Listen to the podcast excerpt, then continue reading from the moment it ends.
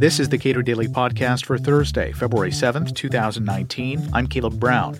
New data seems to point again to the notion that breakfast is bad for you, and again that the government's dietary advice is at least highly suspect. Cato's Terence Kealey explains. You advocate uh, for the average person not to eat breakfast. Now, it's not quite that simple. Is that right? It's largely that simple, actually. What I particularly advocate is that people who tell you to eat breakfast should be ignored. If you're one of those people who wakes up in the morning feeling hungry, and if you didn't eat breakfast, you would be weak, then of course you should eat breakfast. But what I am saying quite strongly is that if you're told by the cereal companies or the bacon companies or most researchers that breakfast is good for you, you should ignore that advice. You're pointing to some new evidence that indicates that uh, your theory has been is being vindicated in some way. So what is that? An Australian group have looked at all the major studies that have been performed on breakfast at an epidemiological or public health level over the last few years. And they found the evidence is very, very clear. The average person who eats breakfast eats about 270 calories a day more than the average person who doesn't. That means that eating breakfast, on average, increases your energy intake by rather more than 10%. And when you consider that we're living in a world of increasing obesity and overweight, increasing diabetes and prediabetes, the eating of breakfast in such a world is a seriously bad thing for those who aren't aware, who don't uh, engage in science or let alone meta analyses, what should this tell them? Well, um, the meta analysis and the science are actually fairly straightforward. What this should tell them is, as I said earlier, unless they're the sort of person who feel bad or weak for not eating breakfast, they shouldn't eat breakfast. That's what it tells them. What's the government's role in this? Well, this is a very interesting question. What is the government's role? And this raises really a fundamental libertarian point. What is the role of government in dietary advice? And it's been to date very, very poor. We all know the story of how Senator McGovern and Ancel Keys and the whole business in the 1970s of fat being bad for you and causing heart attacks. And as a consequence of that advice, we were told, for example, to eat unsaturated fats or cis or trans fats, trans fats in particular. Uh, and we were given advice to eat more carbohydrates and more rice and more bread, all of which we now know was very bad advice.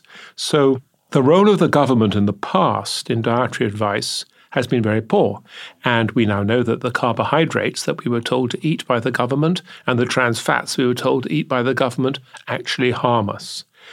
When it comes to breakfast, the question is what is the role of the government if all of industry, all the cereal manufacturers, and all the egg and bacon manufacturers are telling you to eat breakfast? What is the role of government? A libertarian would say that it's for the individual to make a free choice. And the last thing we want is for government yet again to blunder into an area where they may well get it wrong. So let me say there are two things here that are very clear. First, it is absolutely not the role of the government to allow itself to be influenced by the food manufacturers. There's far too much evidence that the Department of Agriculture and other senior ministerial offices and agencies of the government listen to the food producers and try to produce advice that is beneficial to the food producers. This should absolutely stop. If the government's going to do anything in food, it should be completely independent of the food manufacturers. Secondly, the question then becomes well, what is the role of government? And I would say it should be limited. However, there is no question that the food manufacturers exercise huge power through advertising. So, if the government were to fund science solely for the purpose of uncovering the truth dispassionately, I don't think many people would disagree with that. I don't even think libertarians would disagree with that. So I would say the role of government should be limited if there is a role of government, and I still think this is questionable, but if there is a role of government, it is limited only to funding completely independent scientists to try to produce independent knowledge, and it should stop there.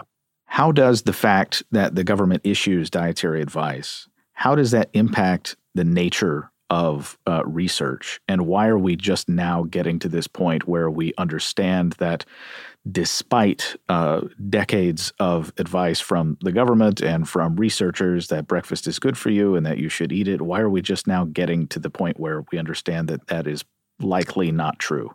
Because there has been a systematic misunderstanding of the evidence. So, for example, if you look at the population, you'll find that in the main, people who eat breakfast are thinner than people who skip breakfast. Let me say that again because it may sound the exact opposite of what we've just been saying. People who eat breakfast are thinner than people who skip breakfast. This has been the data that for the last 30 or 40 years has been seized upon by the food manufacturers and their allies in the universities, many of whom are funded by the food manufacturers, as evidence that eating breakfast, therefore, must be good for you. And they've come up with theories that eating breakfast somehow must make you thinner, perhaps it makes you less hungry at lunchtime. It is a complete misunderstanding of the evidence. The evidence goes exactly the other way around. People who are overweight respond by skipping breakfast because they're trying to lose weight. People who are thin feel they have permission to eat breakfast and they eat big breakfast because they're thin. And so, what has happened, and it is a bizarre story, is that for over 30 or 40 years, people have deliberately or perhaps accidentally, but in any case, quite consciously, misrepresented the evidence as reporting one thing when it means the exact opposite.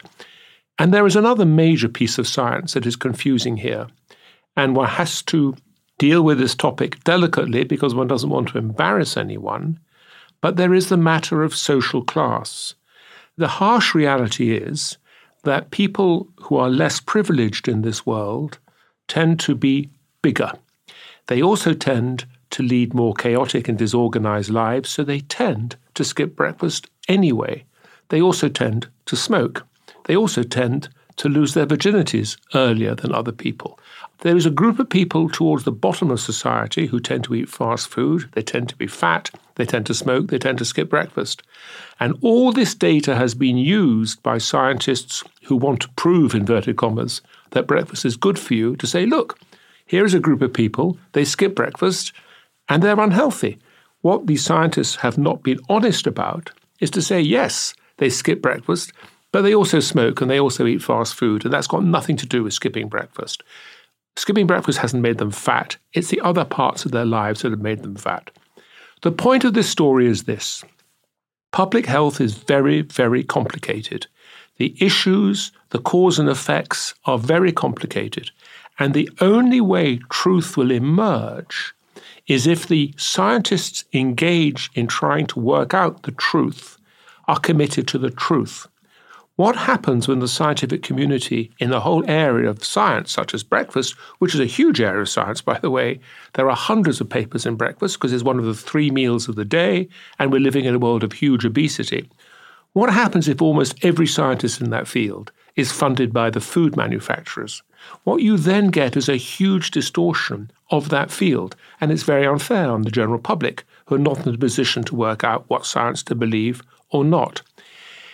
Ideally, you would get the civic society in the form of Bill Gates or one of these other huge charities coming in and stepping in to provide dispassionate truth, and that we should encourage.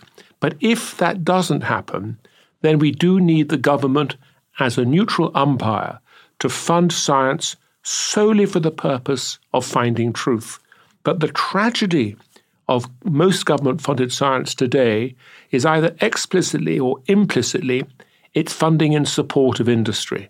And so, because no one wants to offend the food manufacturers, the Secretary for Agriculture doesn't want to get rude emails in the morning. And so the result is that government has made things worse too often by supporting the science of the food manufacturers rather than challenging them openly.